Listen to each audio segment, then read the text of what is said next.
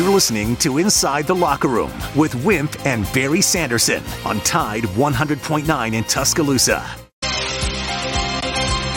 Inside the Locker Room with former Crimson Tide basketball coach Wimp Sanderson and his son, former SEC and ACC assistant basketball coach Barry Sanderson. It's time to take you inside the locker room on your home for Alabama sports. Tide 100.9 and streaming on the Tide 100.9 app.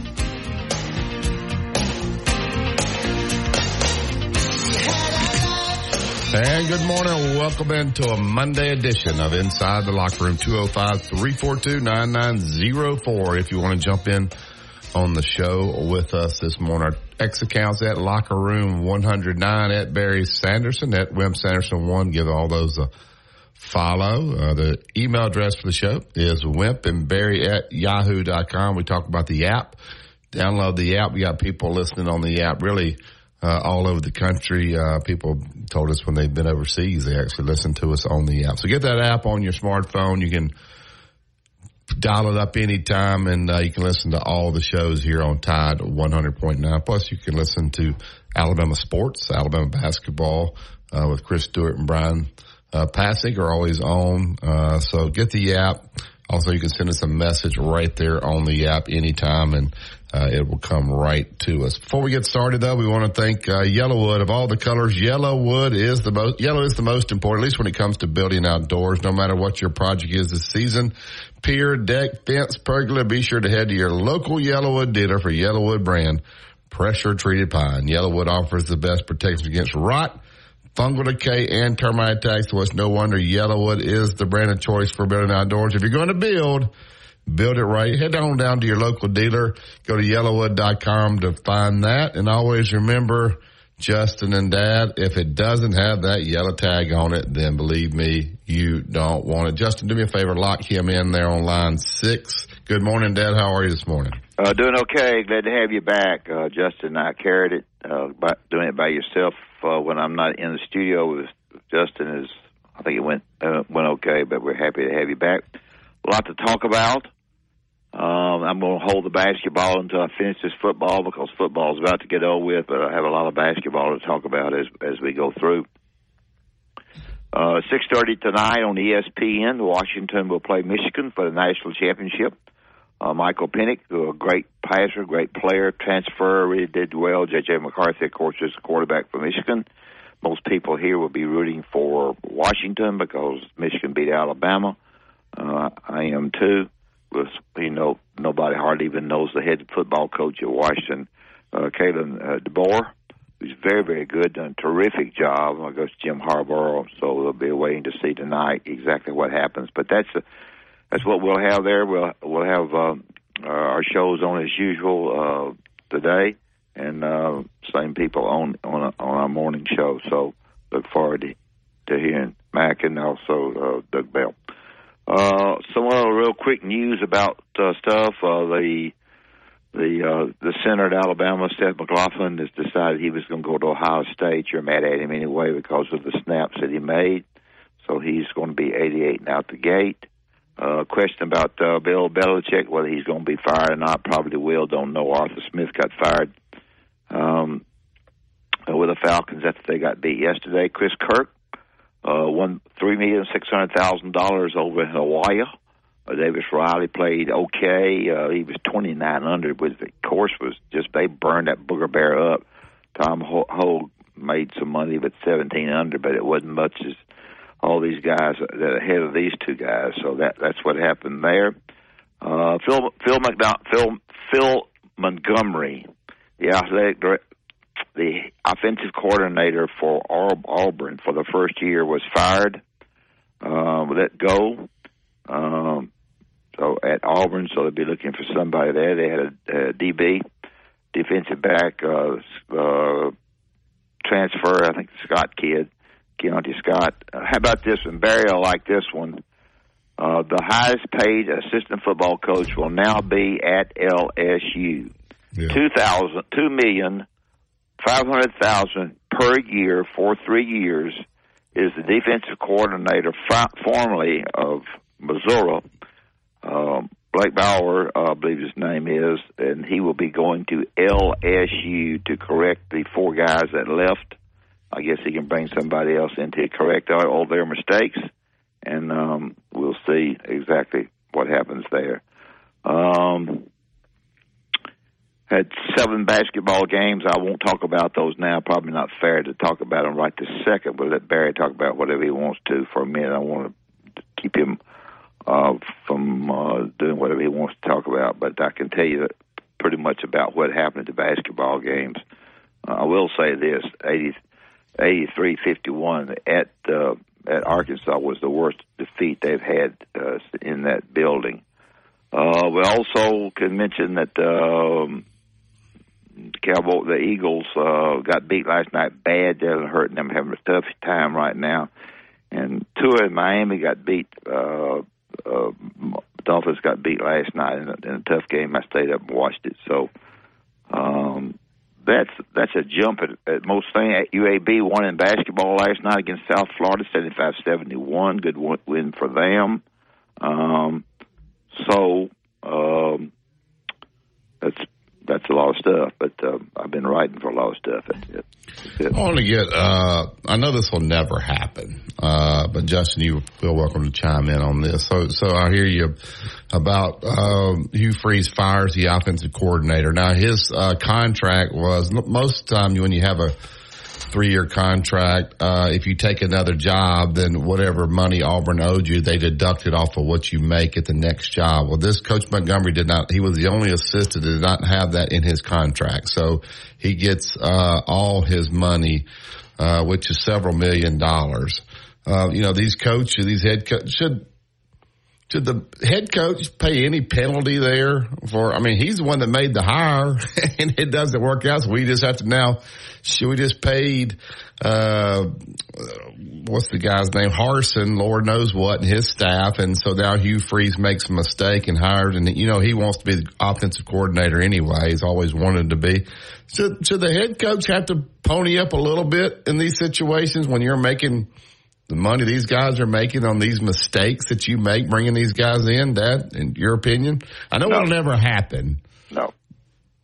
I don't think you should. Should they you know, be? you, you hire, well, you hire good and bad, so that means the guys who who did a great job, you got to try to give them a raise real quick. No, I think you leave it alone. You hire who you need to hire. You go to the athletic director and tell them that this thing is not working offensively.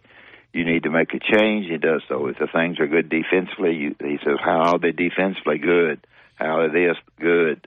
Uh, offensively, I think we need to make a change." And the athletic director puts the puts the ball in the hands of the head football coach, and head football coach or basketball coach. I fired two people in the twelve years I had the job, and they need fired. I wouldn't have fired. Yeah, I don't think many, you know, back, uh, then I probably, those guys probably only had one year contracts. The, the multi-year contracts is not, not a new thing for assistants, not head coaches, obviously. Justin, what's your thoughts? You know, guy may, or do you, do you, is that a, like a, in your profile or whatever in your, in Hugh Freeze's deal that, hey, that's one mistake that he made that's cost us, you know, I don't know what it is, two or three million dollars. Uh, Should that be something or you just move on? These guys just spend money like it's water. Uh, your thoughts, Justin? I mean, would you blame Nick Saban for hiring a Pete Golding or a Bill O'Brien if it didn't really pan out too well with those guys? I I don't think so. I, I'm with Coach here. Yeah, well, I don't think either one of those guys got fired. They got jobs and got better. You know, I think um, Pete Goldie made I think made made made more money. So I don't think coaches never. I don't remember him firing anybody here. Can you remember somebody he's maybe he, I'm sure he has fired somebody that had years left on the contract that ended up getting the money not going anywhere. Can you guys remember anybody like that here? I don't. Uh, I think if you work at Alabama, usually you're pretty, uh, you can get a job there. Uh, I don't know. It just, uh, was interesting when these guys, you think Hugh Freeze will be the offensive coordinator there? I think he'll hire an offensive coordinator that he can oversee. I think he, why would he just take it? Uh, hire an offensive coordinator. I don't think coach. you can take it. I think you need to put it in the hands of somebody else who thinks who thinks a little bit differently than you do. Maybe a little bit. I think he's going to take. I think he's going to take it. Okay, maybe so. I don't know. Um, one, be curious as what the listeners think. I, I think he. I think he is so caught up on thinking that he's a better play caller than everybody else, and whenever he does something and it works, he wants to take credit for it. I, I think I don't think he can enjoy being over on the sidelines unless he uh, is the. No, I mean, I'm obviously going to hire another assistant, but uh, Well, Barry, who would he blame if he's calling the plays? You know, well, I think he thinks if he's calling them that everything will work out. So uh, yeah, I don't know. Um, are you do you guys have any interest in watching this football game tonight? You got no I do. SEC team in it. Uh, I do. why? Why are you interested? I, I, am like too. I just I enjoy watching football as much as I do basketball on um, on the court on the field. I think uh, I think they've done a great job at Wash- Washington. I think if um, Washington had not been at Washington, that that uh, Michael Penix would have had a great. Uh, better, he came in second. Um, I think when your voters vote, you don't have as many voters coming from from the East Coast, from the West Coast, um, Northwest especially. I think it'll be uh, a good football game. I'm anxious to see if Michael and them can can throw the ball, and, and can his guys around him can block well enough for him to throw the football and, and beat a good Michigan team. Yeah, I, Yeah. uh, I think, you know, obviously we do a sports radio show, so we love sports, so we're going to watch the game. I'm, I'm going to watch it and pull so hard for Washington. Uh, I knew that. I cannot stand Jim Harbaugh. Uh, I cannot stand Michigan. Uh, so I hope that they, they lose, but I think you're just your fringe fan.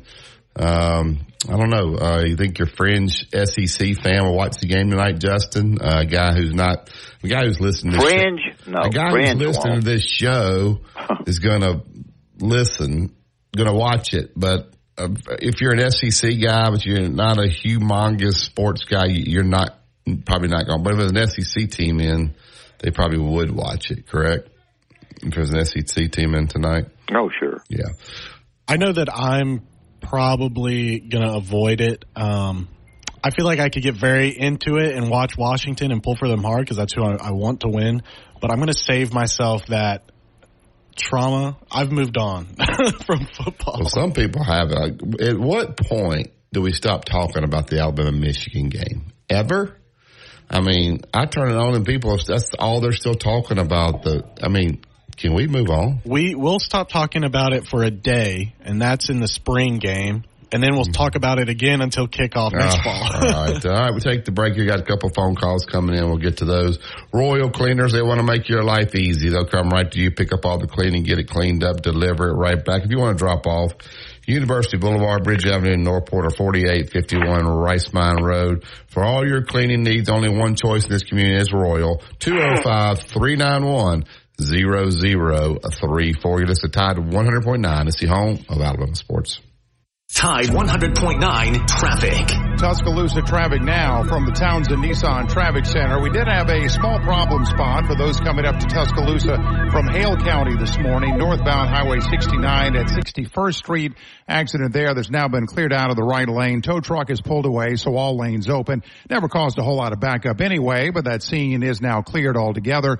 We're seeing about an eight minute drive both directions on 2059 between Skyland Boulevard and 359. With your Tuscaloosa traffic now, I'm Ray Romero. Here's what's trending on the Tuscaloosa thread. Good Monday morning. $400,000 in state funding will be used by Tuscaloosa County to pave nearly a dozen streets in the whole community. The work will include resurfacing, milling, and possibly paving two gravel roads with asphalt, and it should begin this coming summer. The money is coming from $27.5 million provided by Governor Ivey's office. Click TuscaloosaThread.com for more local news, sports, and weather coverage throughout the day. It's absolutely free. Don Hartley, Town Square Media, Tuscaloosa. Road tripping, business travel, or bringing your car in for repairs. All great reasons to rent a Toyota at Tuscaloosa Toyota. You can rent the latest Toyota models for a day, a week, or a weekend. Every Toyota rental car comes with 24 hours roadside assistance and is backed by an entire team of people you know and trust. Rent a Toyota and let's go places. Reserving yours is a breeze at TuscaloosaToyota.com. Tide 100.9 Tuscaloosa weather. Becoming becoming mostly cloudy today. A chance of rain this afternoon, the high 53. Very windy tonight with widespread rain. Winds could gust as high as 45 miles per hour. The low tonight 44. Tomorrow windy, rain ending during the morning, the high 58. I'm James Spann on the ABC 3320 Weather Center on Tide 100.9. It's 39 degrees in Tuscaloosa. The best sports talk in the state. Tide 100.9 and streaming on the Tide 100.9 app.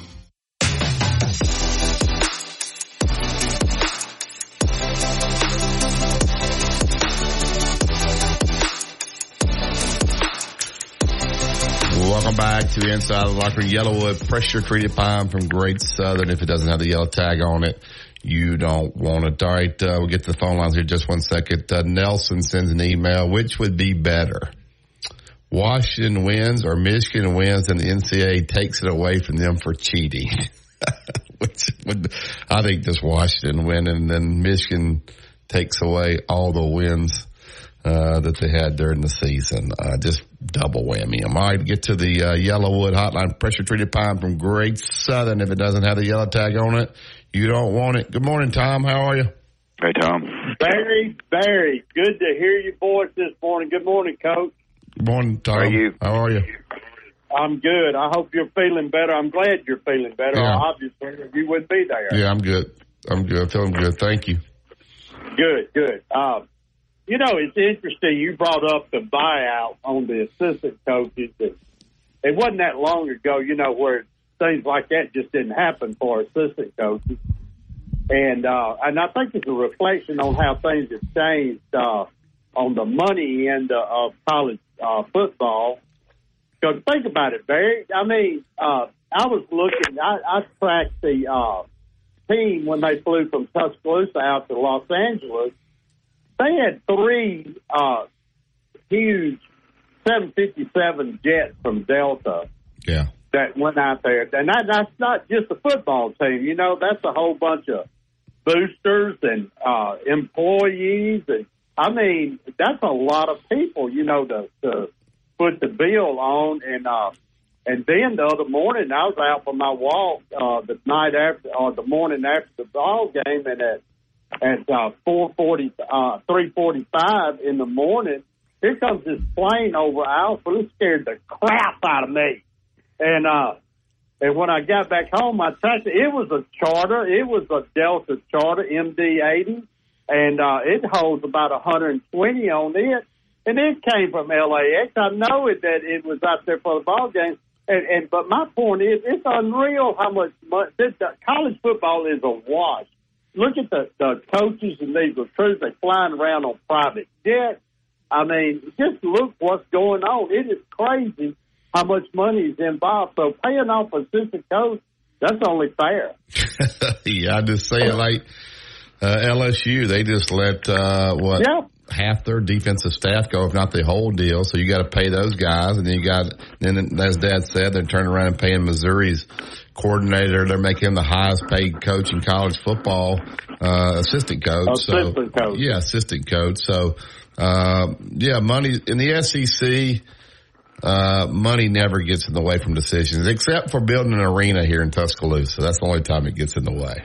Yeah, uh, well, I, I know your stance on that. I don't share that view, but I mean, I don't. I'm not against it. Yeah. Don't get me wrong. I just don't know enough to say anything. And uh, but uh, uh, I, I just it, it's amazing though. Uh, that that's a good point to bring up. It's just it's just money's not a thing anymore in the SEC. I mean, just, if you can see it, spend it. All right. Do y'all, do y'all think that does John Cohen have to go get permission to allow No. Hugh Freeze to fire him, Dad, or can he just do it and say, "Well, we just No, it"? John Cohen fires him uh, according to what uh, he sits down with him and talks to him about his staff. But probably prior to that, the coach has been to John to start with. Say, look, I'm going to make a change to the offensive coordinator. But I mean, like that's not in the budget, or is it in the budget? Uh, staff changes uh, where we're going to have to pay. Slush fund.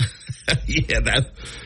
But does that like if you would not want any money you were given towards NIL to go to something like that? So they got so much money that where do they just reach over the drawer and say, "Give it to him"? Uh, That's get- right. Get There you go. There it is. I mean, that, that big old check that that comes out of uh, Destin every summer. I mean, Don't underestimate that. That's a lot of money coming in to each one of these schools. It's made Mississippi State. It's made Vandy. It's made all of them relevant. I'm here to. I believe that, and it's they're not spending like some of the others, but they they still got it. No doubt. Thank you, Tom. Thank you. All right, buddy. Glad you're back. Thank you, buddy. All right, back up to the YellaWood hotline. Get Philip in. Good morning, Philip. Morning. Good morning. Glad you're back, Bear. Thank you. Hey, um, the viewership of the Alabama game last month, I sort of thought we might have uh, 31 million viewers watch that game. It, it ended up being 27.2 million. Um, so it was down a little bit from what I thought it might be. How do they? How do they really know that? I, I think they, I think they uh, know how many people are subscribing to ESPN, and they just go from there. I don't know how. Now, how they, do they know who has it on the TV? I've always wondered that.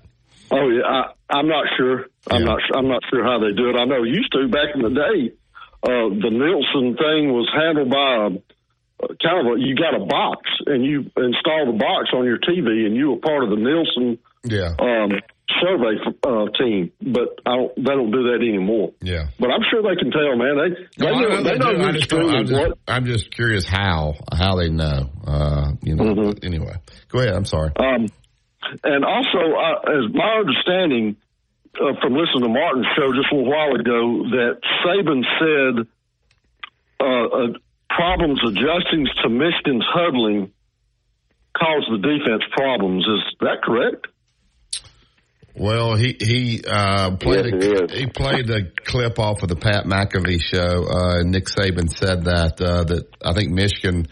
Correct me, Justin, if I get this wrong. Was the only team that kind of huddled uh, a huddle before they popped out on, in a, with their defense, so you couldn't read what defense they were in to adjust their play. Is that what they said to, to call your formation or whatever? Is that right? Uh, that that that caused them problems. Is that- Yeah, It yeah, is. Yes. Yes. It causes them problems you, because you get a you get a prior look if they don't huddle. Yeah. Mm-mm-mm. So what Um, he was saying was he regretted that they didn't go fast. So if you're going fast, you don't have time to huddle. That they didn't go fast enough uh, in certain situations during the game, uh, but they were. Um, they couldn't block them, so they did, they lost a lot of confidence in the passing game because they didn't feel like they were they could block them, and you know, Well, they played a poor first half. yeah. So anyway, that, Uh, also, I think this. I think the Falcons' job could get interesting. I I would not rule out. I would not rule out at all, and I'll be wrong probably. But would you rule out Arthur uh, Arthur Blank contacting Sarkisian? mm, Uh, you know, Sark has been there. Sark has been there before.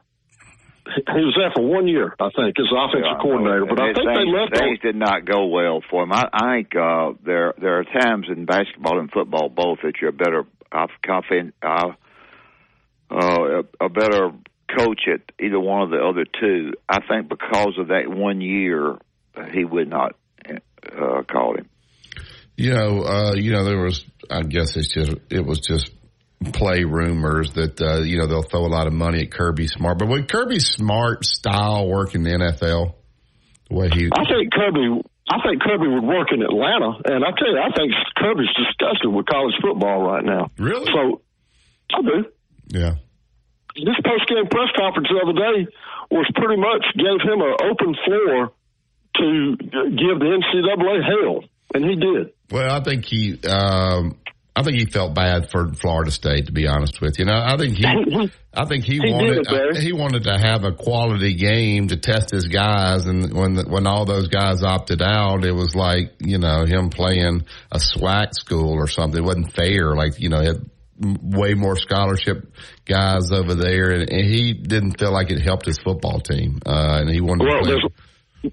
let me tell you something. There's there's one thing us fans can learn about that FSU situation, and it's this: if things don't go go well for your team, don't encourage the team to to play in the darn bowl game. Yeah. I mean, don't encourage them not to play. Is what I meant to say. Yeah. Yeah. You do that, you might get what you wish for—a bunch of players defecting. Yeah. Uh, you know, it's, and I don't say, I'm not saying Mike Norvell has a bad culture because he, he doesn't, but, uh, it shows you what kind of culture Nick Saban's built here, which is really hard to do, uh, during this time with, uh, with everything coming at these kids that he was able to hold that thing together last year, uh, with the success that Alabama's had and those, main guys, and I know Dr. Pepper probably paid him. I get it. But for those guys still to play, that coach has done an unbelievable job. You don't think he gets enough credit for the culture here in Tuscaloosa. Well, I'm not sure if you guys saw this. Um, in that same Pat McAfee interview, coach kind of elaborated on that situation with Bryce Young and Will Anderson where the university actually increased their insurance payouts for these guys so that they would be more interested in playing. Say they played and got an injury, their insurance would pay them out more as they went into the league, which as far as I'm aware, that's maybe the first time a school's done that. Yeah, yeah. Uh, anything else, Philip? No, basketball team held on. They better tighten up. Yeah, that's no about it, man. Uh, you just take the win and get out of there. Uh, a lot of teams, uh, a lot of teams lost at home. Very rare uh, in the SEC, so especially Three. LSU going to Texas. It was four. It was four and three. Well, did Yeah, you did well- you expect LSU to go to Texas A&M and win? I did not. Did you expect Oh, Auburn? man. I didn't. Well, I know. I understand. Let me, let me tell you something. Let me tell all of you something. One monkey doesn't make a circus any more than one game makes a season. I understand that, but if you're Texas A&M, you lose at home to LSU. Now you're going to Auburn your next game. You're going to be 0 and 2. Thanks, Philip. Thank y'all. Uh, were you surprised? I, I was surprised, not only obviously by the margin. Were you surprised Auburn went to Arkansas and won? I was. I say that at the beginning of the show. You weren't listening. I'm saying, I said, I'm asking you, were you surprised? Now we didn't surprised. know. I would have. I would have thought that Arca- I, I picked Arkansas to win. Obviously by the margin, but uh, yeah, it's a I picked Arkansas to win the game. Well, I, I picked four right and three wrong. I, you know, when you have when you have Georgia go to Missouri and make th- 12 threes um, against a Missouri team that shoots the three well themselves, and then when you have when you have LSU go to Texas A&M get all the cheap baskets inside that they got, and mix those with some with some outside shooting and pretty much stop the Taylor kid. And then when you have Auburn go in there with a new player that they've got from Florida Coast, Florida Junior College from, uh, Dominion Republic, uh, who we didn't know about. Uh, he wasn't the only one, but they came in and they they they just absolutely killed Arkansas inside, uh, wiped them out, and um, certainly a big win there. So uh, Alabama gets by, you know, it gets by there, and others others got by. Tennessee just absolutely destroyed um, Ole Miss, and wow, Kentucky runs with it very well. Kentucky could have very easily lost. Florida a little bit played a little bit better. It's probably a little bit better than I thought they were. All right, uh, maybe Johnny G answers my question on the app. Uh, smart TVs and Roku track every second, every click you're, you're watching. So, uh, I don't know. I guess everybody just about now has smart TVs. Two minute truck there at 1330 Martin Road East. That's where you go pick up your boxes, your packing supplies, whatever you need to make this a smooth move. Now moving is stressful, so you want to let the professionals handle it. They know how to wrap it, pack it, and load it. So give them a call today, where it's local, out of town, or out of state. These guys will take great care of you and the stuff. 205-247-5050. Two oh oh oh, minute truck movers who care. Tide 100.9 traffic. Tuscaloosa traffic now from the Townsend Nissan Traffic Center. We did have a small problem spot for those coming up to Tuscaloosa from Hale County this morning. Northbound Highway 69 at 61st Street. Accident there that's now been cleared out of the right lane. Tow truck is pulled away, so all lanes open. Never caused a whole lot of backup anyway, but that scene is now cleared altogether. We're seeing about an eight minute drive both directions on 2059 between Skyland Boulevard and 359. With your Tuscaloosa traffic now, I'm Ray Romero. You're listening to Inside the Locker Room with Wimp and Barry, only on Tide 100.9 and streaming on the Tide 100.9 app.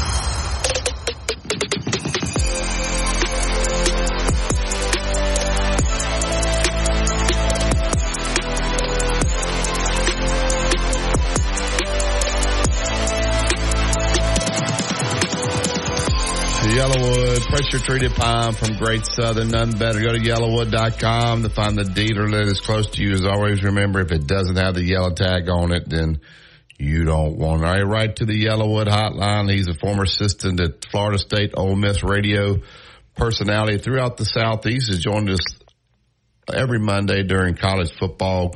Coach Max Howell. Good morning, Max. How are you? Hey, Max. Good, doing great, guys. How y'all this morning? We're good. Go ahead, Ep. Max, does uh, does Washington have the ability around the quarterback who's darn good? Uh, do they have the ability around the quarterback to beat Michigan? I think we're going to find that out probably the first down in the first few downs. Michigan's going to do the same thing they did to Alabama. They're going to pick out one or two guys, the weaknesses on the offensive front. Going to overload him.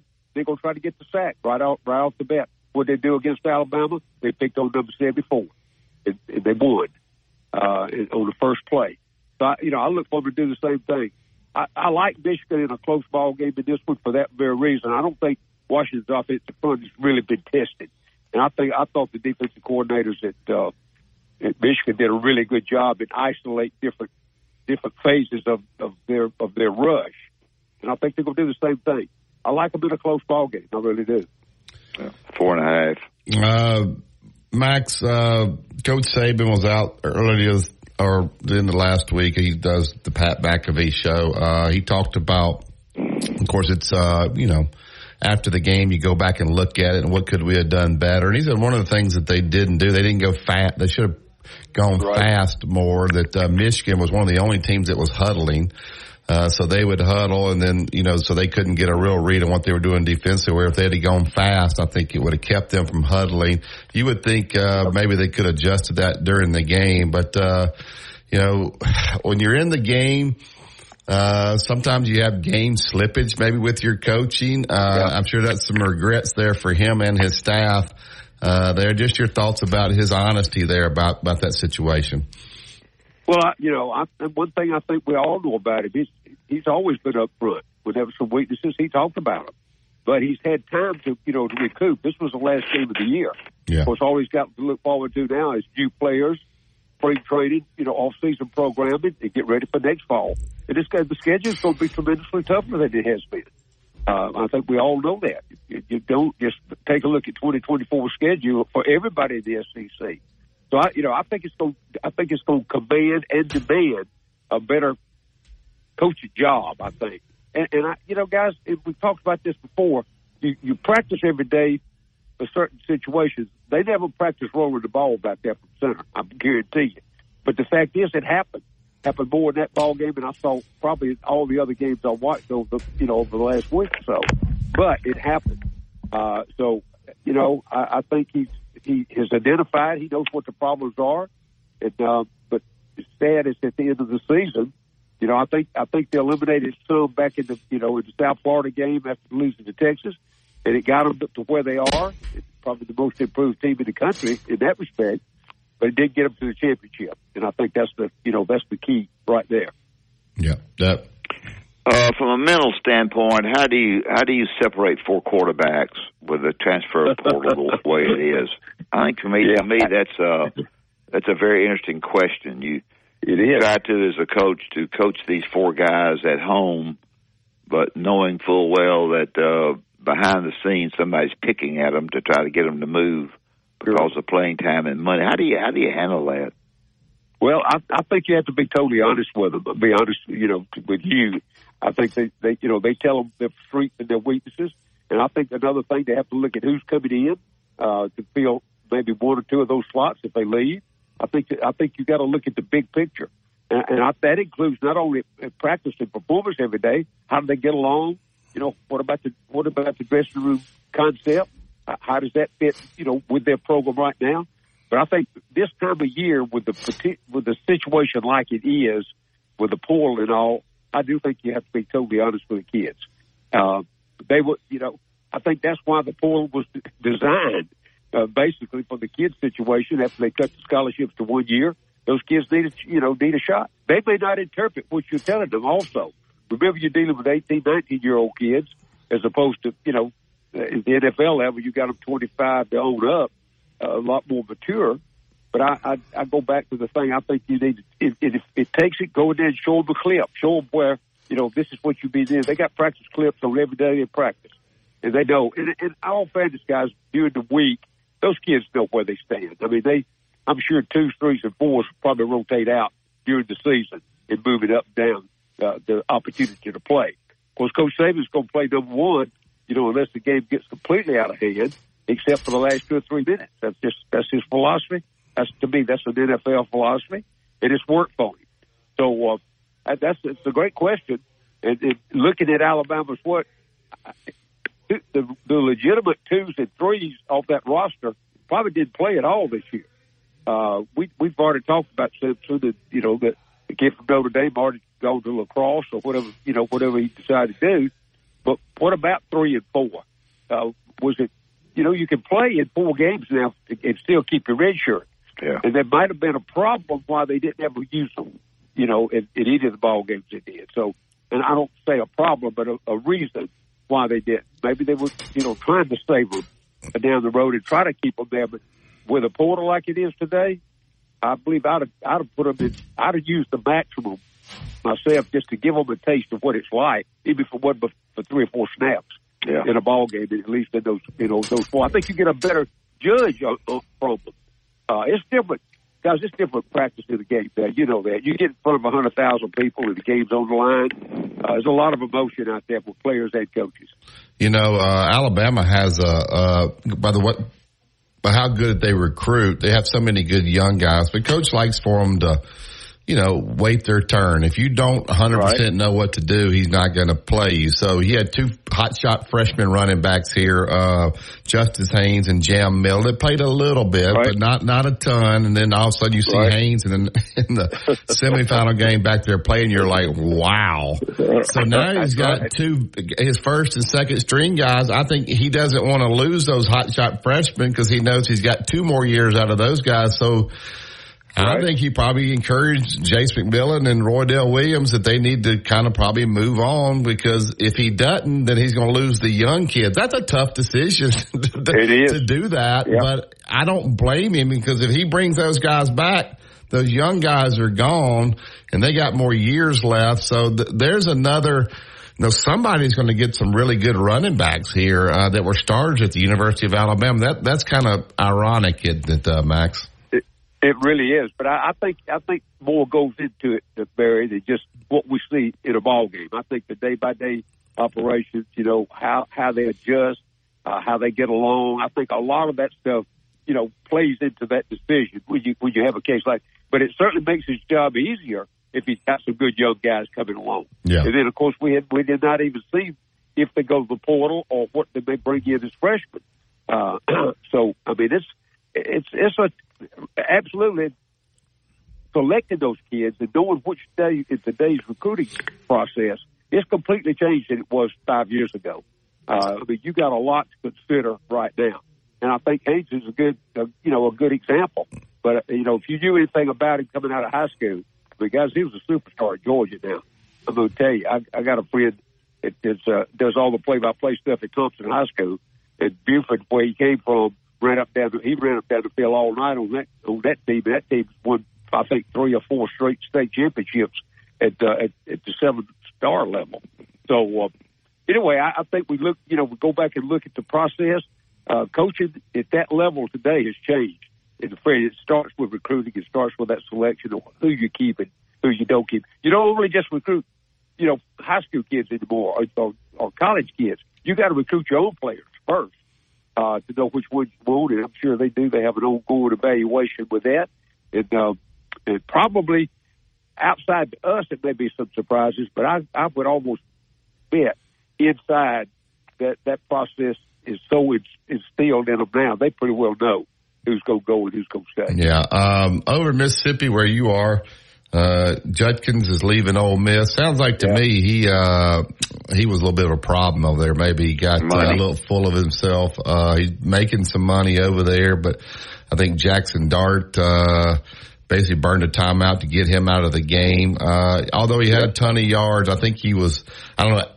Have you heard this that he was being difficult to deal with? So I don't think uh, Lane Kiffin really cares. He's leaving, maybe even encouraged it, and we'll see where he lands. I don't think he's coming to Alabama. They don't need him. Uh, what, what's the situation over there with that, uh, Max? Well, I, I, the first thing I said when I heard it, I thought he's going. I, th- I thought he's going to Auburn. Yeah, because they need a running back, and there's still probably a little animosity with the with the head coach over there with Ole Miss.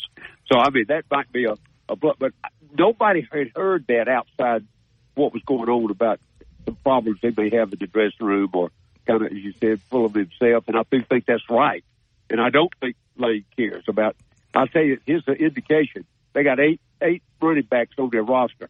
Not a one of them is listed going to the portal, and not a not anywhere on any recruiting list are they recruiting new running backs. So they didn't care if he was or not. Uh, I think the system will allow somebody to step up. Now, who that is, I don't think anybody knows. We'll know for the spring. But uh, they're going to throw the football 30, 40 times the ball game, and they've been very successful at it. Yeah, uh, we have we have a big difference in offensive stuff at Alabama and Auburn. I will need to mention the Auburn stuff. Uh, Coach will, at Alabama, he make he may call something, but he doesn't get just sticking play by play by play with the offense, right? Uh, like Auburn does. Right. Um, they fire Philip. Where where uh, and you know they're going to hire somebody either that has a different philosophy than Philip did, or, or agrees with the head coach. Uh, where do they go with that situation at Auburn? And you know he's pretty he's pretty much been me and I uh, talking right. about the head coach and his thoughts. That's true. Yep. Well, I you know I don't look for that to change. Uh, I mean, with personally with him, but I think he will select somebody that he can still do that with. I think somebody knows that will pick up his system, or if he wants to make a you know, if, if he's allowing that call to happen, he's listening. He can change the call himself. And I think Coach Saban has that same ability. But the fact is that many times he doesn't do that. But uh, I think Auburn's right now is, is a really in a pivotal situation. They've got to get some more players. They don't have enough players, guys. You know that. I mean, it's not just running back and quarterback and, and skill guys. They got to get some defense and offensive fronts that can they can play in this league now with the new you know with a new structure. And it is a new structure. You've got two pretty good football teams coming in. Uh, they're not. Uh, Texas has become more consistent, but Oklahoma's not consistent yet. But they'll fall in place. I think they got enough resources. They can get enough players to do that. But Auburn's got to to get Auburn back to where the fan base is accustomed to. Uh, and, and he's going to have to go. I'm going to say he's going to go through another another group of port, you know transfers through the portal, and, uh, and certainly the high school level is going to have to pick up as well. Who you like tonight, Max? I, I thought the season was over. you gonna watch I, it? You know what? I, honest to good, yeah, I'm gonna watch it, but it, not really with the intensity that I would normally. I believe it's a 16 years that not an SEC team had been in there. So, uh, you know, I think that's a, a big letdown with everybody. But the fact is, it's a reality, and uh, we'll, we'll probably see some pretty good football. And I watched at least the first half uh, what the line is still four and a half. Yeah. yeah. I believe yeah. that's the point spread. And I went over and under in the low 50s, somewhere like that. Uh, that's a little high unless Washington throws, you know, throws it 40 times. And, and they run, they run uh, Michigan's defensive backs down. And I, I'm gonna, those are the kind of things I'm going to watch is how Washington attacks that defense because Alabama didn't have much luck with it. They, uh, and I thought Alabama would, tell you the truth. But, uh, Milroe just didn't have time much of the night, uh, and they and I thought I'd give that coaching uh, uh, aspect to Michigan. Can Mississippi State make a change uh, going from offensive coordinator to defensive coordinator, yeah. guy who they say is, you know, a little bit more electric uh, in his attitude? Maybe yeah. attitude's not the right word. In his personality, mm-hmm. um, can can they can they recruit enough players because of a new offensive guy and or are they going to be last in the SEC? I think I think there's going to be a challenge to them, Coach. Get yeah. It, it, it, now with the system as it is, where you got the polar, it they gonna get some players in, but probably not top players to start with. It kind of be the those guys that uh, Mississippi State's the second choice, but they you know they will remember they don't have to plan to stay in the year anymore, so they can you know they they'll they'll make a change and be a little better. They'll bring a little more finesse to the offense, I think. But getting enough that can compete on a consistent basis, and I'm telling you, that's a hard that's a hard sell. Uh, it, it really is, and in particular of what's out there now, what's available.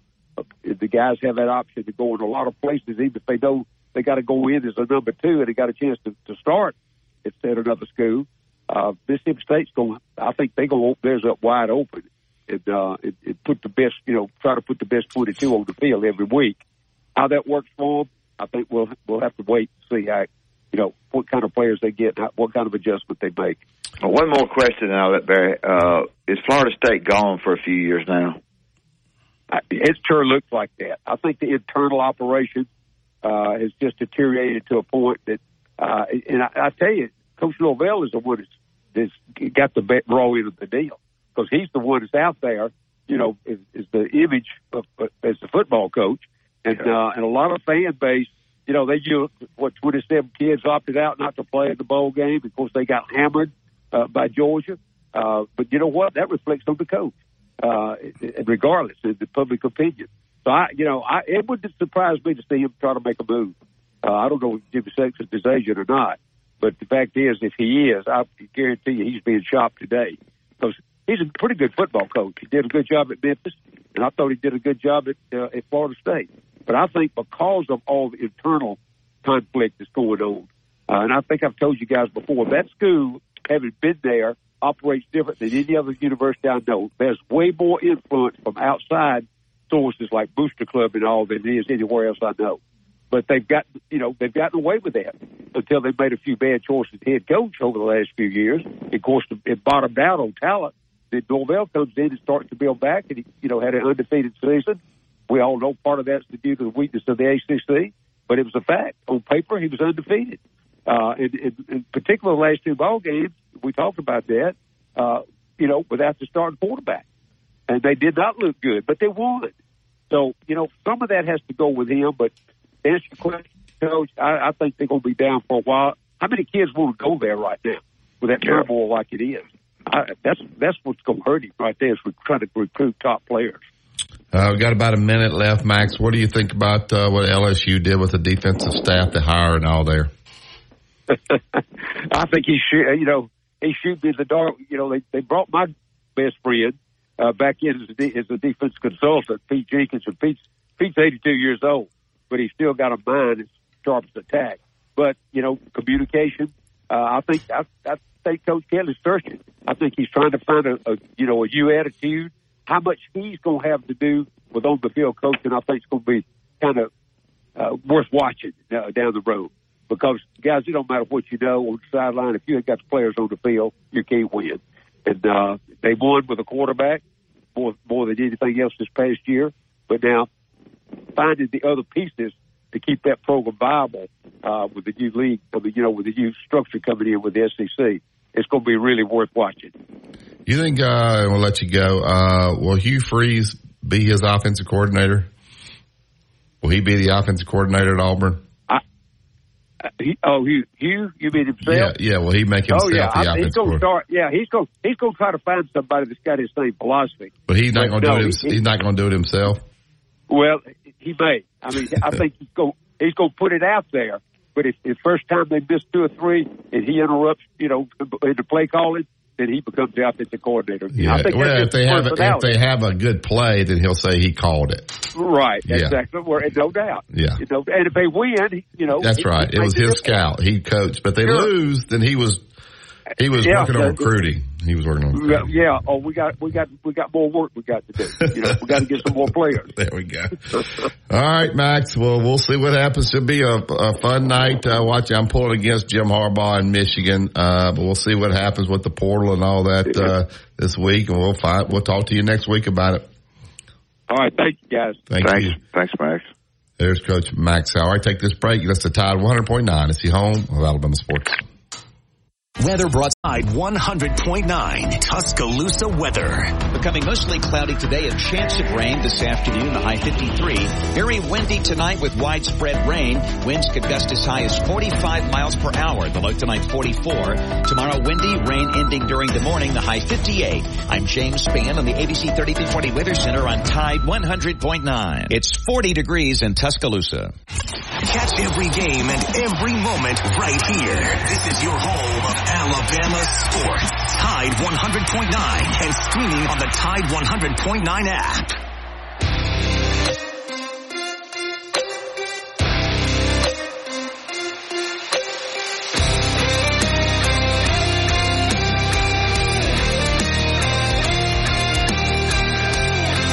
Welcome back to Inside the Locker Room. Take this top of the hour break. Open up the phone lines oh 205-342-9904. We'll check in with Doug Bell here at 815. We'd love to have your phone calls.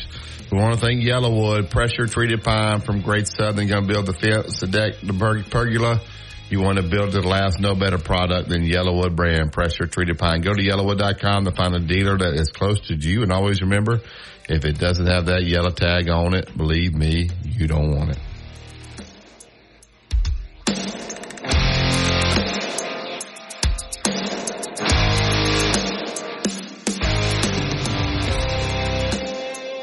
Tide 100.9 traffic. Tuscaloosa traffic now from the towns Townsend Nissan Traffic Center. We're still seeing a very quiet ride into and out of the Tuscaloosa area this morning. A drive along 2059 from Foster's continuing out to Cottondale. You're moving at posted speeds there. Same story on the McFarland Boulevard drive from Coker continuing up to Lurleen Wallace. The rest of the way past UA and down to the I-20 interchange. Just a quiet ride throughout the region. With your Tuscaloosa traffic now, I'm Ray Romero. Town Square. WTBC Tuscaloosa and W265CG Tuscaloosa, a town square media station. Tide 100.9 and streaming on the Tide 100.9 app. From the Fox Sports Studios in Los Angeles.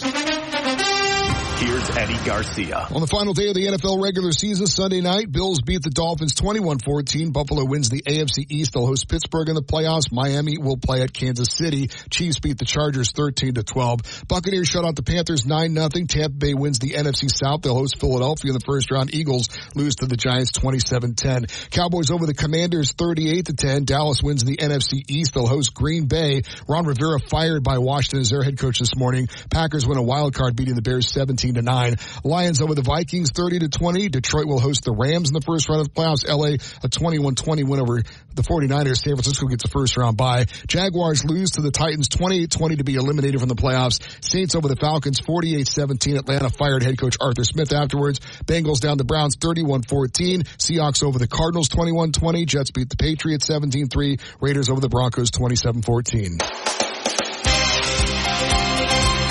Inside the locker room with former Crimson Tide basketball coach Wimp Sanderson and his son, former SEC and ACC assistant basketball coach Barry Sanderson. It's time to take you inside the locker room on your home for Alabama sports. Tide 100.9 and streaming on the Tide 100.9 app.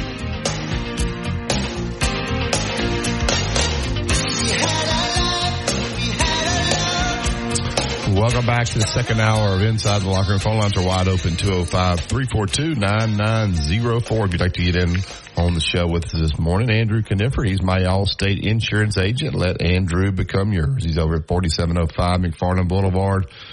Suite three over in Northport. Don't just pay the bill. Know exactly what you're paying, what you got. Uh, he can run a quote for you. Uh, email right there to you if you need uh, more coverage, less coverage, you need an umbrella policy, you need home life, whatever you need there. Andrew and his staff will take great care of you. 205-722-9201. Go to the Andrew Conifer uh, Facebook page. Uh, that uh, tomorrow night uh, at six o'clock. Yeah. Um, Alabama takes on a, a, surprise team in the SEC. Quite honestly, uh, 13 and 1 South Carolina. Um, unfortunately, uh, one of the, my good friends, Coach Duckett, who worked with me at South Carolina, my phone was ringing off the hook yesterday from South Carolina people telling me about uh, Coach Duckett, who obviously was not at yeah. South Carolina now, but uh, lived inside, passed away from cancer. Uh, and it's given me an opportunity to kind of, uh, talk to some of the players that we coached, you know, and you hear those guys and I see the messages they put on social media about what Coach Duckett, uh, meant to, to those guys. I know you knew him, uh, as well, but, uh, it's just, uh, it's a tough time for, for his family and all, but, uh, but anyway, uh, you know, the bond that you have with the, um, I know I talked to some of the guys that, you know, come back and meet with you. The bond that you have with those guys, it never goes away, you know, even No, though years and years and years you can get together and, and tell stories. And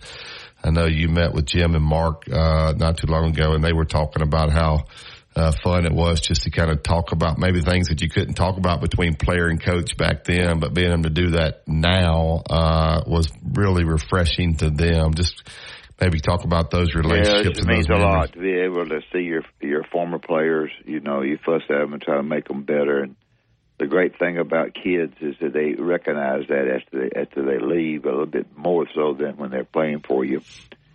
And Mark, uh, Coach Duckett was a terrific guy, and I hated it so bad he passed away. I had a real strong feeling for South Carolina because of you working there, and also because of Scott playing there for Bill, and and uh, it was a tough deal. So, um, sure, sure, sorry about that. But the relationship that you have with your kids, especially, uh, you know, I've heard from Robert Horry occasionally, and just about everybody that's been on our team, and it's a different, it's a different relationship, somewhat, a little bit. They they sort of know what you're trying to do when you're trying to get them ready to play, but. Uh, we have uh, we while you bring that up, we had seven basketball games, um, and three uh, three three times the visiting team won, which is a little bit more than generally the home team won four times.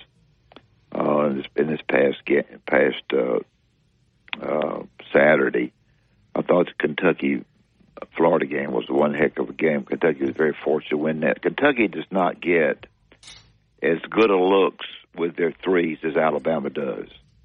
Kentucky, uh, Alabama gets good looks. They, uh, Kentucky should because they run the break. If the break's not there, they've got somebody on the perimeter to shoot it, but they don't. They don't. They, they didn't in that game. But they're big and physical and strong, and had a very close game. Uh, of course, at Florida, which was a good win for them.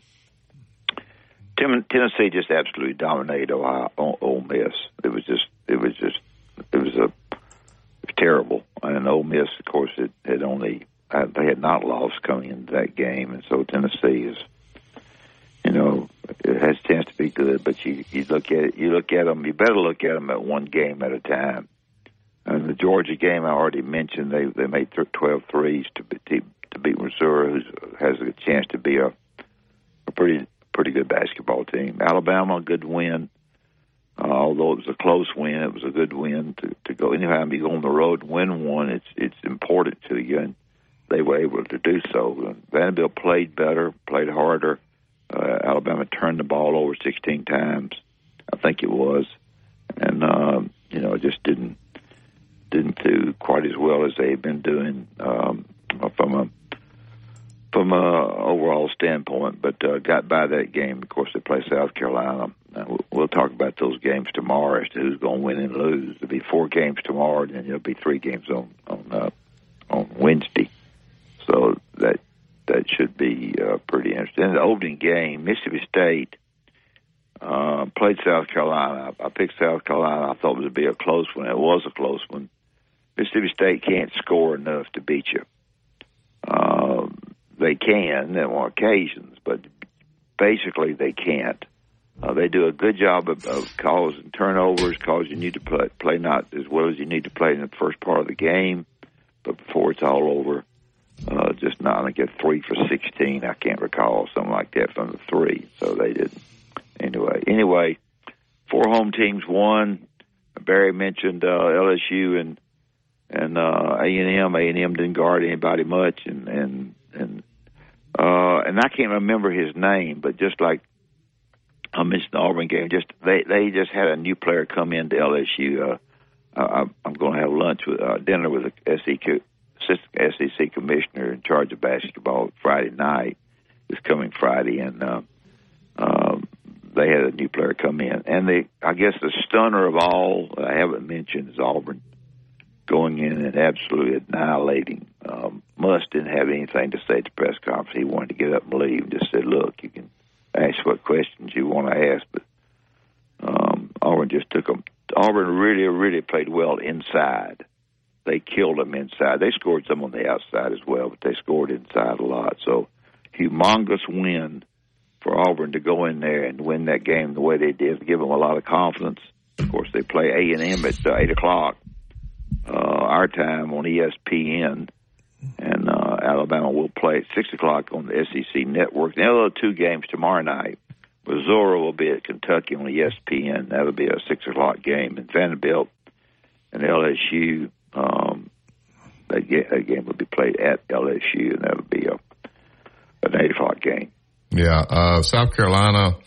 Uh, I think maybe probably one of the surprise teams in the country. Uh, obviously in the SEC, Meechie Johnson, uh, really good player, six two guard, transferred from Ohio State. Their second leading scorer um, is BJ uh, Mack, and he's a transfer from Wofford, so he's a graduate student, but averaging he's about six eight two sixty, averaging right over thirteen points a game. So there's and that may be how you have to do it at South Carolina. You may have to work the portal and hit hit it uh, right there. But uh, these guys are thirteen and one, uh, which is th- that's a big surprise here in the league, isn't it?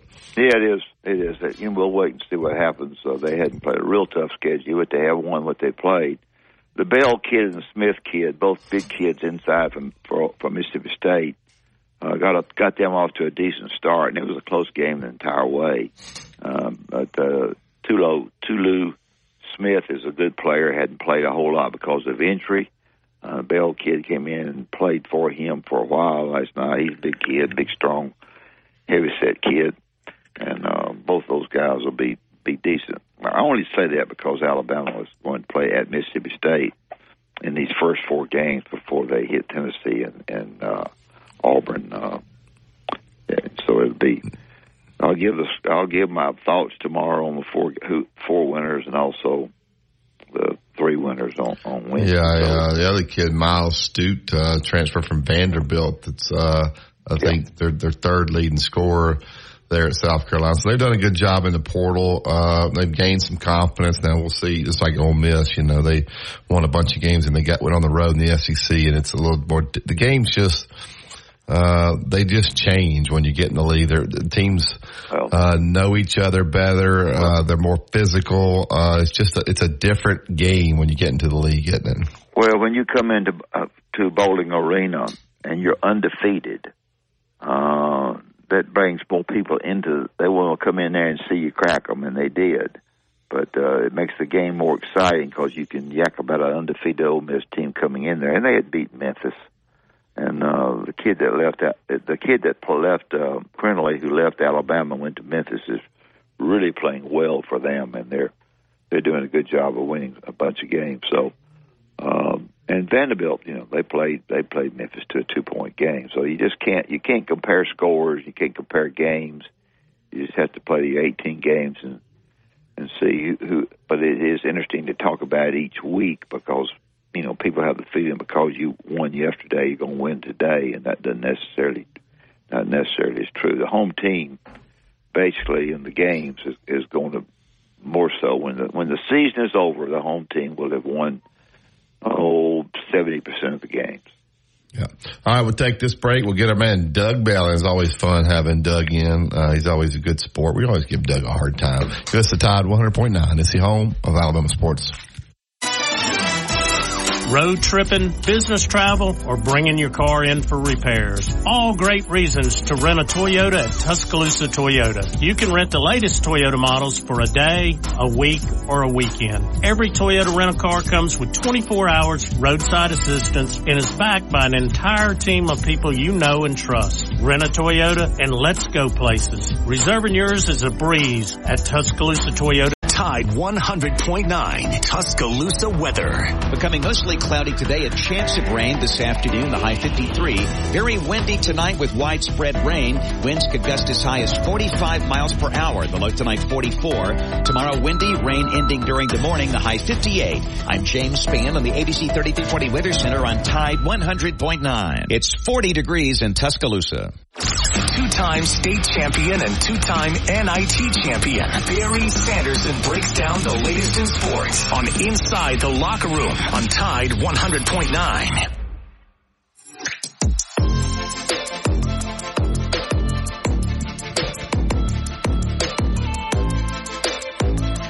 Tuscaloosa Toyota. Go to TuscaloosaToyota.com. They got all these 2024s in the Camrys, the Tundras, the Tacomas, uh, those Grand Highlanders. These are beautiful uh, cars out there. So they are ready to make you a deal. They got the new inventory, the used inventory, everything right there on the website, TuscaloosaToyota.com. You also can schedule a service.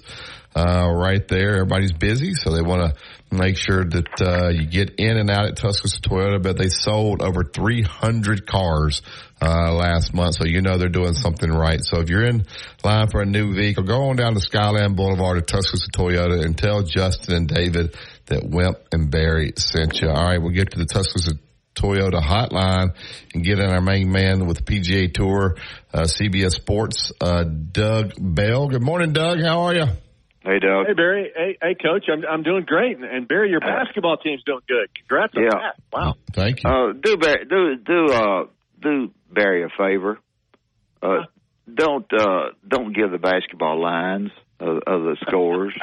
um, because I, I I I pick the winner, but I don't use a line because I don't really know the lines. If you if you pick the line, you'll be standing in the street naked. You won't have any money. You'll be broke. uh, so we, we don't, you know, think about that. What you want to do with the basketball scores? 'cause Barry criticizes you pretty badly uh, uh, publicly about what you do. Uh, all I got to say about college basketball, guys, is at the end of every game, just look at the free throw differential, and nine times out of ten, the home team will will be double digits on the plus side in free throws made, and that it's just it's a fact in college basketball. Although I will say the Kansas TCU game last Saturday, uh, TCU was a terrible call with a minute a minute to go, a flagrant foul, which turned Yeah. the game around. Kansas Terrible. but but TCU actually was plus in free throws made by they were plus seven in free throws made at Kansas, which I thought was the upset of upsets. But you know, again, officiating in college basketball boy. on the road is just Yep. and listen, they're human, but they are they are clearly affected by the home crowd. There is no doubt. Uh, Yeah. What's going on in golf now? Rory McIlroy, he's uh, making up with the LIV. Uh, yeah.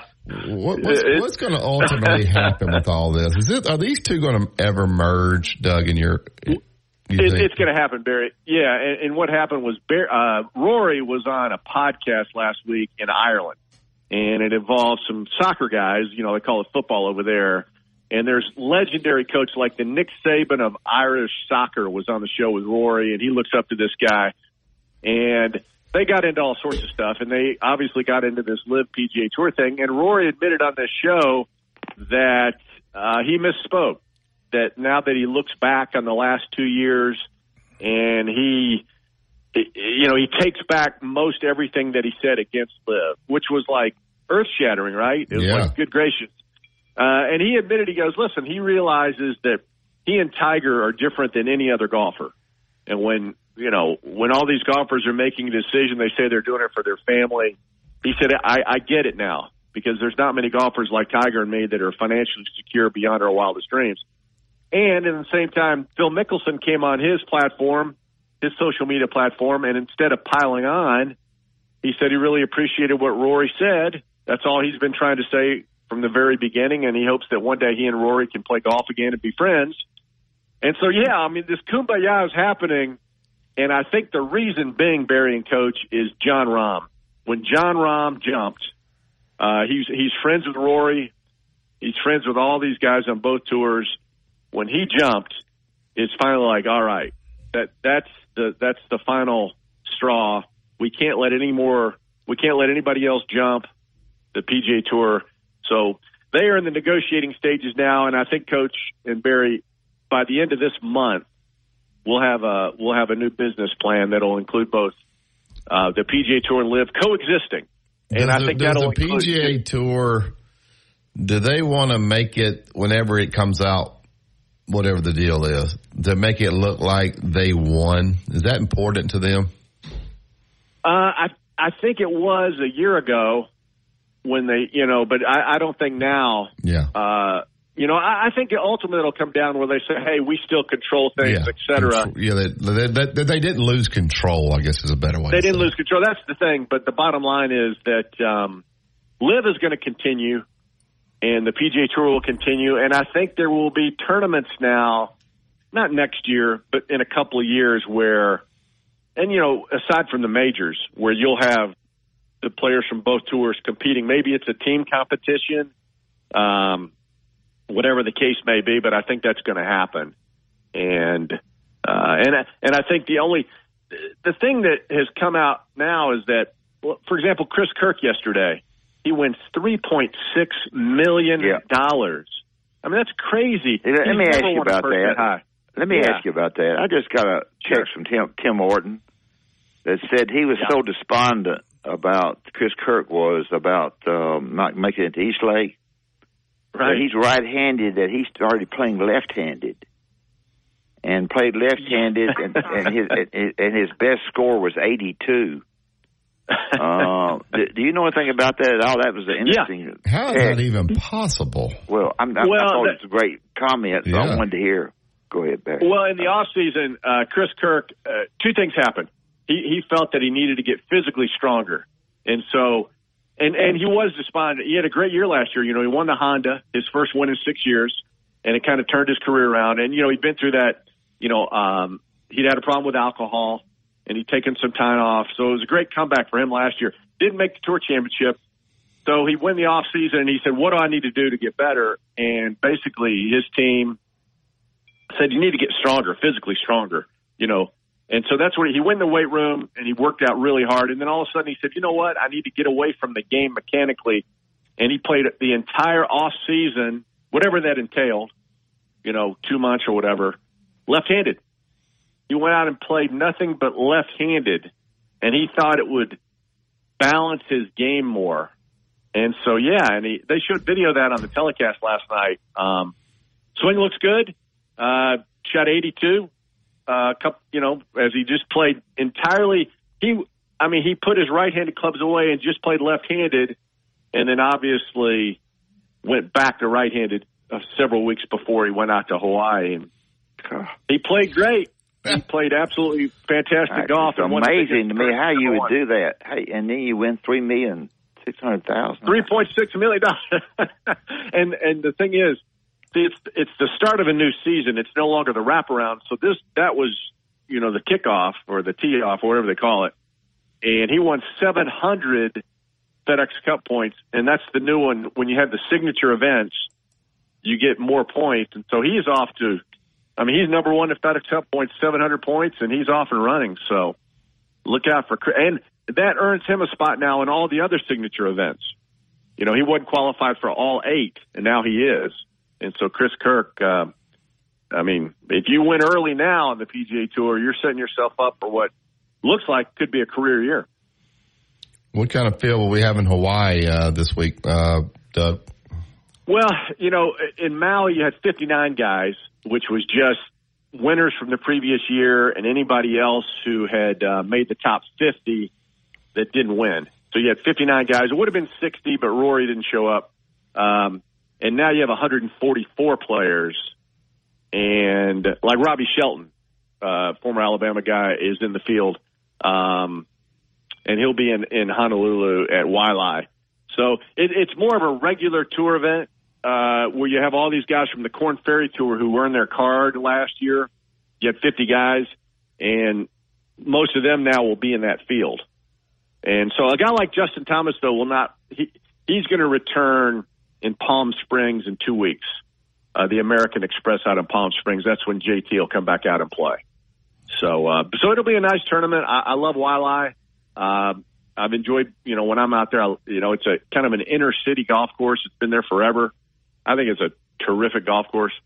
So it'll be fun. I just, you know, the thing is with golf guys, you know, listen, I'm a golf guy, but uh, last night I find myself watching football, flipping over to golf, watching football, flipping over to golf. Uh, you're always, golf's always competing against what is now playoff football for the next month leading up to the Super Bowl. But it is a niche sport. The ratings are never great for golf until you get to the Masters. Uh, but that's that's you know for those of us who love golf, that's just kind of the way it is. Six thirty tonight, Doug. Where will you be? That's a great question. Um, yeah, I guess oh, at home. That might, might be a bad answer. I haven't really thought that far ahead. Um, I am taking Washington, uh, and I'm taking the points, and I'm going it- under. It's going up to five and a half. Yeah, that's why I'm, I'm taking Washington in the points, and I, I do think it'll be under. I think people are expecting this, you know, high scoring back and forth, but I, I, I think both teams. I think Michigan controls that clock, man. I tell you, against Alabama, you know, you looked up and all of a sudden the first quarter was over. You know, you looked up and all of a sudden it's halftime. The, the games go fast, so I, I think it'll be a low scoring game. That's the way I would go, guys. I'm going to take Washington in the points, and I would also bet the under in the in the game too. So, and and you know me, I've, I've been hot here lately with my picks. So. This warm, maybe. Let's don't go to the word Oh, hot. Okay, all right, warm. Well, Yeah. warm, yeah. I like warm. Warm's All right, better than the way it was in the middle of the season. The game's over tonight.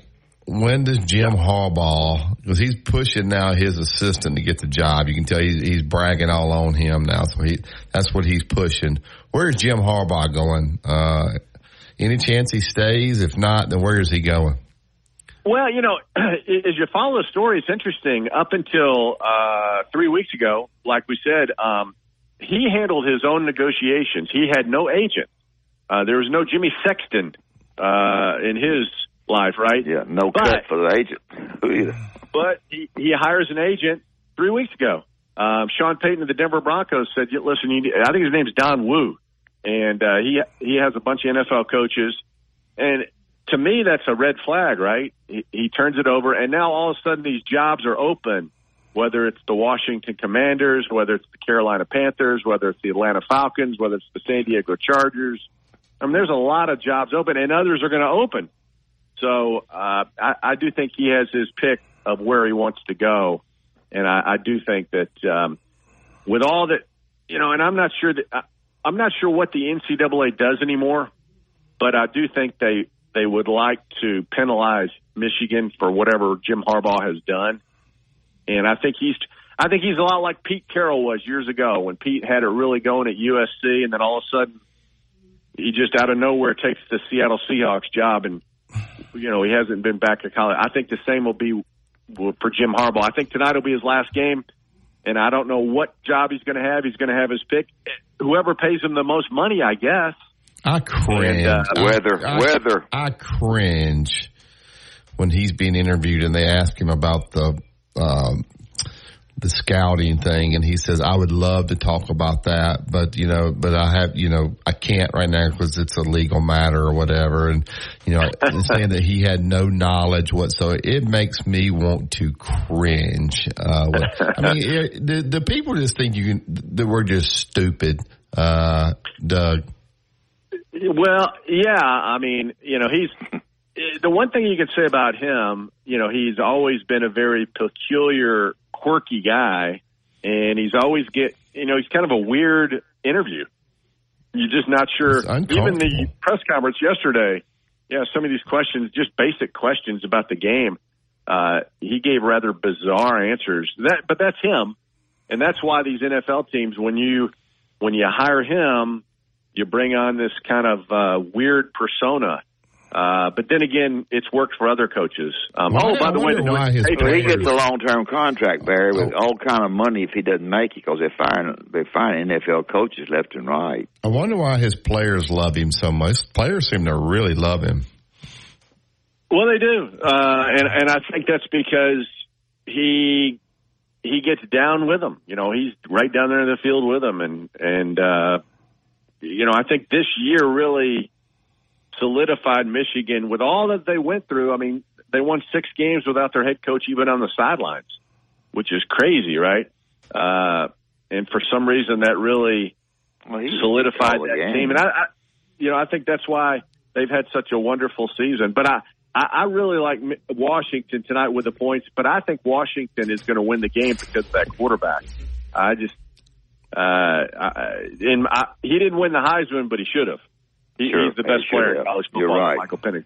You're right you know, there. he, he's outstanding. And their receivers, listen, Washington, uh, they're a very underrated football team, which is crazy to think they're 14 and 0 Uh, you know, you beat Oregon twice, you beat Texas, and and yet you're still a five point dog. I, I don't know. Uh, I, I like Michael Penix Jr. Washington a lot, and to think they have not won a national championship since 1990 when Don James was there. That's a long time ago. Yeah, and Michigan Coach, hasn't Coach one. love Don James 1997. now. Nick Yeah. Saban love Don Dad, James. do you think that uh, the hotels in Vegas would fly Doug out free and let him stay free uh, with Well, his sure. picks? With his picks, Why, sure. They would. In fact, they would gather around. uh, would they would they pick him up? Would they pick him up at the airport? Would they pick him up? They might just send a yeah. They just With a limo. overpower. Yeah, Limo. they, they they'd even pay for his meals. I'm working on it, guys. Doug, I'm where working do you on it. stay out in Vegas when you go? Well, he can, he'll bring other people. Uh, Barry, he'll bring other people with him. Yeah, where do you stay Yeah. out there? Are you a whale, Doug? Where do you stay out there? When you go to Vegas, where do you stay? Last time I went was to that golf tournament, and we stayed. uh Oh, what In is a the place with the big gold thing in the lobby?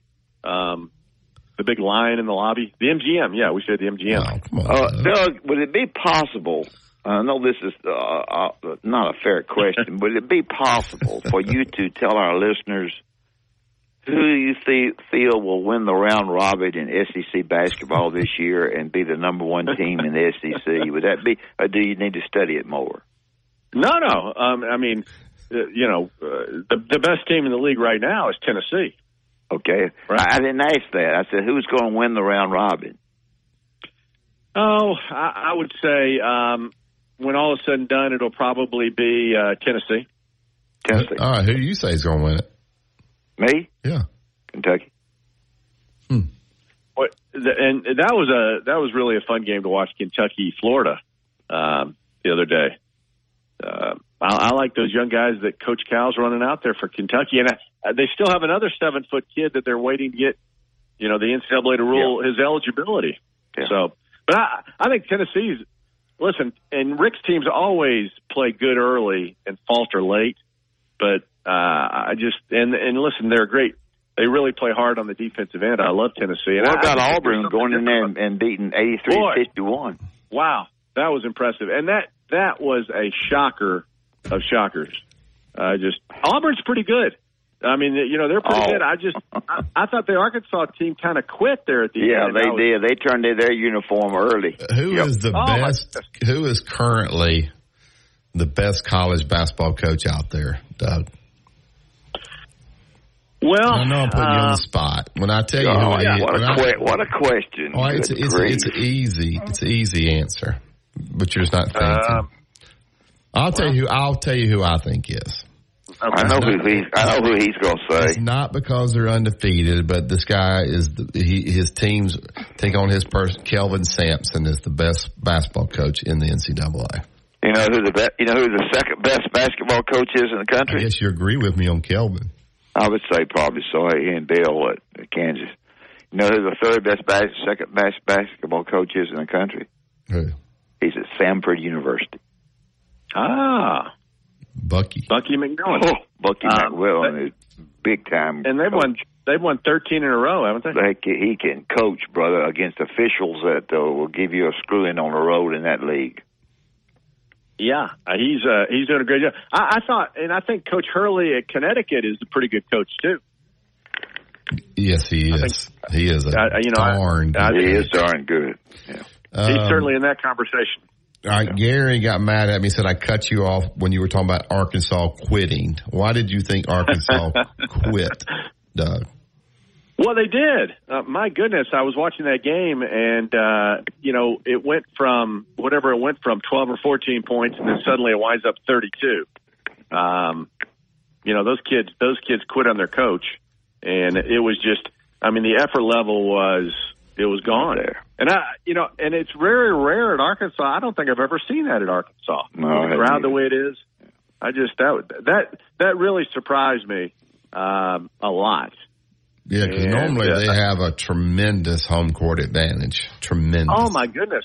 And they were fired up. You know, the crowd was there. Um, but Auburn just took the crowd completely out of it. And then with about oh 12 minutes to go in the game, um, I mean it was over. And uh, you know w- when the coach after the game apologizes uh, for the performance of the team, et cetera. I mean that's That's very telling to me. Yeah. I want to ask you I one think that'll be hard for Arkansas to come back this Yeah. season. I From that. want to ask you one other golf question. Outside of Augusta, outside of the Masters, with this common, with this deal of them maybe merging, um, whatever, are we going to have a hard time? Are we going to be? Am I going to be able to watch golf the way I want to on television? Uh, But uh, LIV, I mean, it's not. I can't find it half the time. The Golf Channel. Am I going to struggle trying to find good golf? Well, no, I mean as far as the PGA Tour, I mean they're they're solidified with CBS and NBC, uh, and you know LIV now hopes that with the addition of Jon Rahm, that they'll have a few more eyeballs watching them on the CW channel. Uh, uh, ultimately, what's going to happen, Coach, and this is what the people from LIV really believe, um, and I'm not a believer, but they believe the future is team golf, and they think you know, eventually there'll be these, you know, in the off season, uh, people are going to love watching just like you watch a football game or a baseball game or a basketball game. Hey, today it's going to be Tigers team against Jon Rahm's team. Really? It's going to be Phil's team against Justin Thomas's team. Is that due, Uh, to, due to live betting? Yeah, exactly. They think that's the future, and these these like Jon Rahm has already been told that you know he has 100 percent equity in his team for the future. He'll own his own team. He'll just be like an owner of an NFL team. So he can fire. He can fire players off his team and bring somebody Yeah. else. He, Yeah, exactly. You can fire players, bring them on. He can play with Sergio if he wants. He can play with, you know, all all Spanish guys if he wants. And that's ultimately what they they think the plan is: team golf, and you'll have a Japanese team, a Spanish team, a Canadian team, several American teams, uh, you know, a South American team, a Korean team. And they think it'll be a global, and they think it'll be popular. I, I'm not sold on that I'm because I think either. golf is an individual sport. I like the Ryder Cup, obviously. Would you like it, But- Doug, if you could bet per hole? Like you're betting that hole, like who's going to win the hole? Uh, yeah, absolutely. And I think that's what Barry. That's what it all comes down to gambling, right? Yeah. Um, would you and tell? I Would you tell what- Barry? Would you tell Barry how much Jon Rahm made, uh, so he would know? And I would like. I'd like to know too. um, what that the final contract Was With the contract he got when he moved over to LIV? Yeah. Well, you know, it's it's speculated any, anywhere from three hundred and fifty to five hundred million dollars, and on top of that, uh, he gets one hundred percent equity in this team that we were just talking about. And so they're, you know, if if their future, uh, you know, what they think is going to happen in the future, and he owns this team, then, you know, it, you know, these NFL teams sell for and NBA teams sell for billions of dollars. That's what the LIV people believe. They believe golf will become so popular in the team aspect that these teams that these players own will be worth billions of dollars in the People future. can- I don't know. People can buy the I don't know. teams and sponsor them. Can people yeah, buy I mean them? that's absolutely. I mean you're going to have all this, and uh, and it'll be global. I mean, Where does uh, Phil, where does Phil and JT stand in all this? I know, I, Phil, I mean, they're different pa- sides of, of, the- of the sidewalk, but JT's probably he didn't he didn't go and play this past week because because the scores are going to be so low you can't make any money. That's the reason he didn't go, I guess. Uh, Who, who's and- that? Justin Thomas? Yeah, Well, I mean, Ju- Justin Thomas, by the way, you know, the Rory Tiger team deal uh, was supposed to happen now, you know, here in the next few months, but then they had, you know, uh, weather destroyed the, uh, you know, the place where they were going to do most of this stuff, you know, the production house, and so they put it off for a year. But Justin Thomas already was going to own the team in that league in Atlanta, and so that's what's going to happen in the future. JT will own a team in the Tiger Rory uh, team competition, which will happen. It'll be simulated golf, where you'll be inside a production house, you know, hitting simulated That- stuff. that ain't gonna work. Well, ain't no golf crap. But, but simulated I'm just telling you, golf is evolving uh, much more than just the regular tour stop week by week with the four majors, the players. It's evolving, and that, the one thing you say about LIV golf, it has changed the landscape.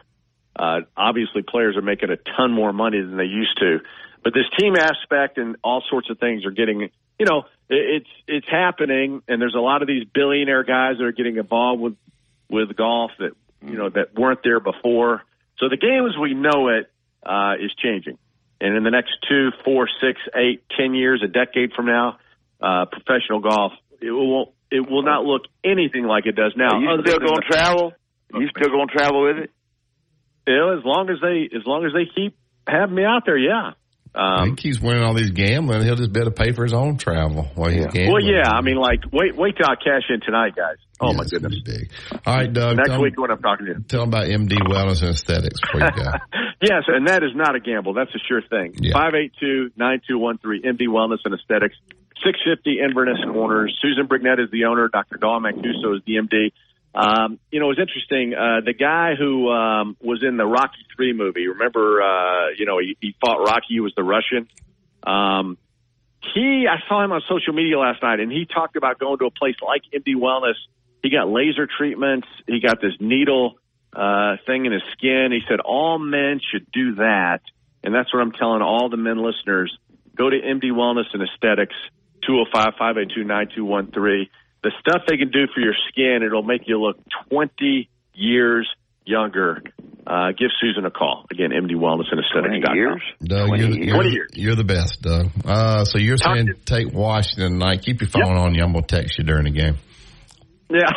All right. I'll talk to you next week, guys. I see you, Doug. All right, Dennis, tell me about Bob Prince and Prince Glover and Hayes. Prince Glover and Hayes, attorneys that uh, can help you if you have an accident that shouldn't have been an accident. If somebody's coming after you, there's something that happens on the highways, in the neighborhood, by kinfolks, whatever it might be, and we have all kind of problems. Goodness gracious, if you look through the holidays about stuff that's happened, it's unbelievable. Prince Glover and Hayes can and can walk you and talk you through that and tell you what you what rights you have in that. And uh then they can meet with you at seven one Rice Mine Road, three four five one two three four is their phone number. But uh, bro, hey, hey, when this happens to you, you're, you're completely lost because it's never happened to you before in most in most cases, and you don't know about the accident situation. You're down and out and can't move. Uh, you need some help. Prince Glover and Hayes can give you that help, represent you in the right way. Three four five one two three four. PrinceLaw.net is the website. Always remember, if they don't win, you don't pay. You just Tide 100.9 NC home of Alabama sports. No representation is made that the quality of services performed is greater than the quality of services performed by other lawyers. Tide 100.9 traffic. Tuscaloosa traffic now from the Townsend Nissan Traffic Center. We have picked up an accident along the westbound side of McFarland Boulevard. This is near Academy Drive. Right lane is blocked for the moment, and it does look like a little backup is starting to form for drivers there. Another accident working on southbound 15th Street at the overpass near 12th Avenue. The right lane is blocked there as well, but backup appears to be minimal, at least for the time being. With your Tuscaloosa traffic now, I'm Ray Romero. The flagship station for Alabama Crimson Tide Sports. Tide 100.9 and streaming on the Tide 100.9 app.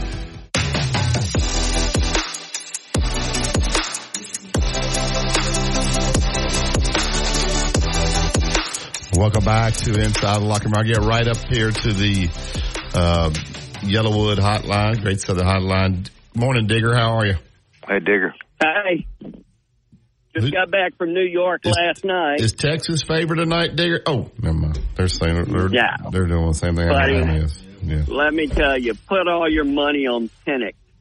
My God, that guy wouldn't stop. He he never. That guy was good. He was very much like Joe Burrow, man. That guy never missed, and he's a left-hander. Yeah.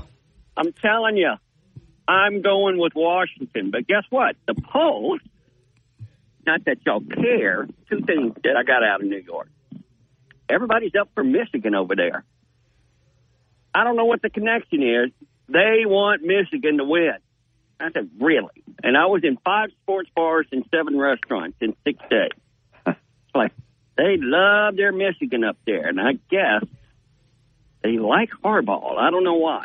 Yeah, me either. Here's the other thing. Hey, Lexi. Well, are you ready for this? You're gonna, Yeah. you're not gonna believe this. Okay. I'm in the middle of Times Square. Uh huh. You know where all those big squ- uh, screens are up in the Oh, yeah. above the building? Oh, yeah. There it was CBS Sports pushing the Masters It's January, and they're Yeah. playing that bird music in the middle of a snowstorm in Times Square. Yeah. Well, I'm telling you, a big deal now. Is. Listen to this. You're going to die. I'm sitting right next to a sport agent in the middle of this place. Guess what? They're bringing team sport to the four majors. You're going to have your individual champions. This is his prediction. Then they're mm-hmm. going to bring the team sports to the Masters. Really? Into, I'm like, no way, no way. There's no Who- way. if you if they had if they had team golf, who would you buy? Who would you want to lead your team? You could buy anybody in the in golf. I like I like Steve and Justin. I think they're going to have a team together. Really? They wouldn't have their yeah, own they're team. not in LIV, but guess what? They're going to push this concept and put it into the four majors. I'm like, no way, this is happening. That is atrocity. Live I is- can't believe it. there you go. Don't sound right, does it? Doesn't sound right. Thank you. No. You back? Are you back? Yes, I'm back. All right. He's back. All right. Uh, back up to the uh, YellaWood hotline. Morning, Tom. Hey, Barry, I had to uh, give you a double dose because you've been out for a while. Double me up. What we got? Uh, were y'all? Uh, I heard y'all talking about the left-handed, right-handed golfer on uh, on tour. Yeah. Uh, do y'all remember that conversation? Yeah, with Doug. Yeah, we just had it. Yeah. Yeah. At, at Indian Hills, there's a guy over there that I was told by some members that I used to play with over there that he would go out in the morning play right-handed and let other people beat him. They'd go in and get lunch, and he'd get a bet going saying, "Look, I'll play left-handed, and I'll play y'all for X amount of dollars." They'd go, "Okay, we'll take that," and he'd go out there and he'd whip their rear end left-handed. You know who it was, Coach? No, I don't. I don't know that. I, I know it was the Indian. I mean, I You played need, to Indian get, Hills. you need to get him on the show. He'd be a great interview. Who is it? Hootie Ingram. I don't think that's going to happen. That ain't gonna happen on me. Well, I, I tell you what, it, it, that somebody told me that he can play left-handed or right-handed. Tom. I, I, I, I I wouldn't give. No, I won't say anything. Thank you, Tom. Did I say something? Did I say something wrong? Uh, not really. You didn't Not know really. you did. You you didn't know you did. Thank You you. didn't know. No problem. No problem. Thank you, Tom. Thanks. All right. Uh, yeah, but the guy can play left-handed and shoot eighty. That's that to me is to be able to turn around and swing a club and then go back. I don't know. That's kind of amazing to me. So, um, all right, we'll get out of here. I guess. You Yeah, know- but I, I want to mention before we go, we got bad weather, folks, coming in tonight. Storms, uh, a lot of high winds. Be darn sure if you're on the highways that you get to where you're getting before you get there. what time's it coming in? I don't know that Barry. It's going to be more South Alabama than it is uh, us, but it's also going to affect us some. I hope they don't cancel school tomorrow. I got a game tomorrow. I don't need them to cancel it. If they cancel school, then you can't play the game. We got uh, Northridge taking on the Central, my alma mater, the Central Falcons tomorrow night. Uh, what over, game. over at Northridge. All right, that's it for today's show. We'll get out of here and make way. I know, but uh, I thought you may have to. all right, we'll we'll. All right, we'll take a break here. We'll come back and then wrap it up. Use the Tide 100.9. It's the home of Alabama sports. Tide 100.9 traffic. Tuscaloosa traffic now from the Townsend Nissan Traffic Center. We have picked up an accident along the westbound side of McFarland Boulevard. This is near Academy Drive. Right lane is blocked for the moment, and it does look like a little backup is starting to form for drivers there. Another accident working on southbound 15th Street at the overpass near 12th Avenue. A right lane is blocked there as well, but backup appears to be minimal, at least for the time being. With your Tuscaloosa traffic now, I'm Ray Romero. With 100.9 Tuscaloosa weather. Becoming mostly cloudy today, a chance of rain this afternoon, the high 53. Very windy tonight with widespread rain. Winds could gust as high as 45 miles per hour. The low tonight 44. Tomorrow windy, rain ending during the morning, the high 58. I'm James Spann on the ABC 3340 Weather Center on Tide 100.9. It's 43 degrees in Tuscaloosa. Mr. SEC Tournament Wimp Sanderson gives you his excellent analysis every weekday on Inside the Locker Room, right here on Tide 100.9. All right, that's it for today's show. We'll get out of here, make way for the Gary Harris show. It was nice to be back. Appreciate you, Justin. We'll be out with you tomorrow morning. We'll discuss the championship game tonight with Kevin Skrobinski and Coach Jack Crow. You listen to Tide 100.9. It's the home of Alabama Sports.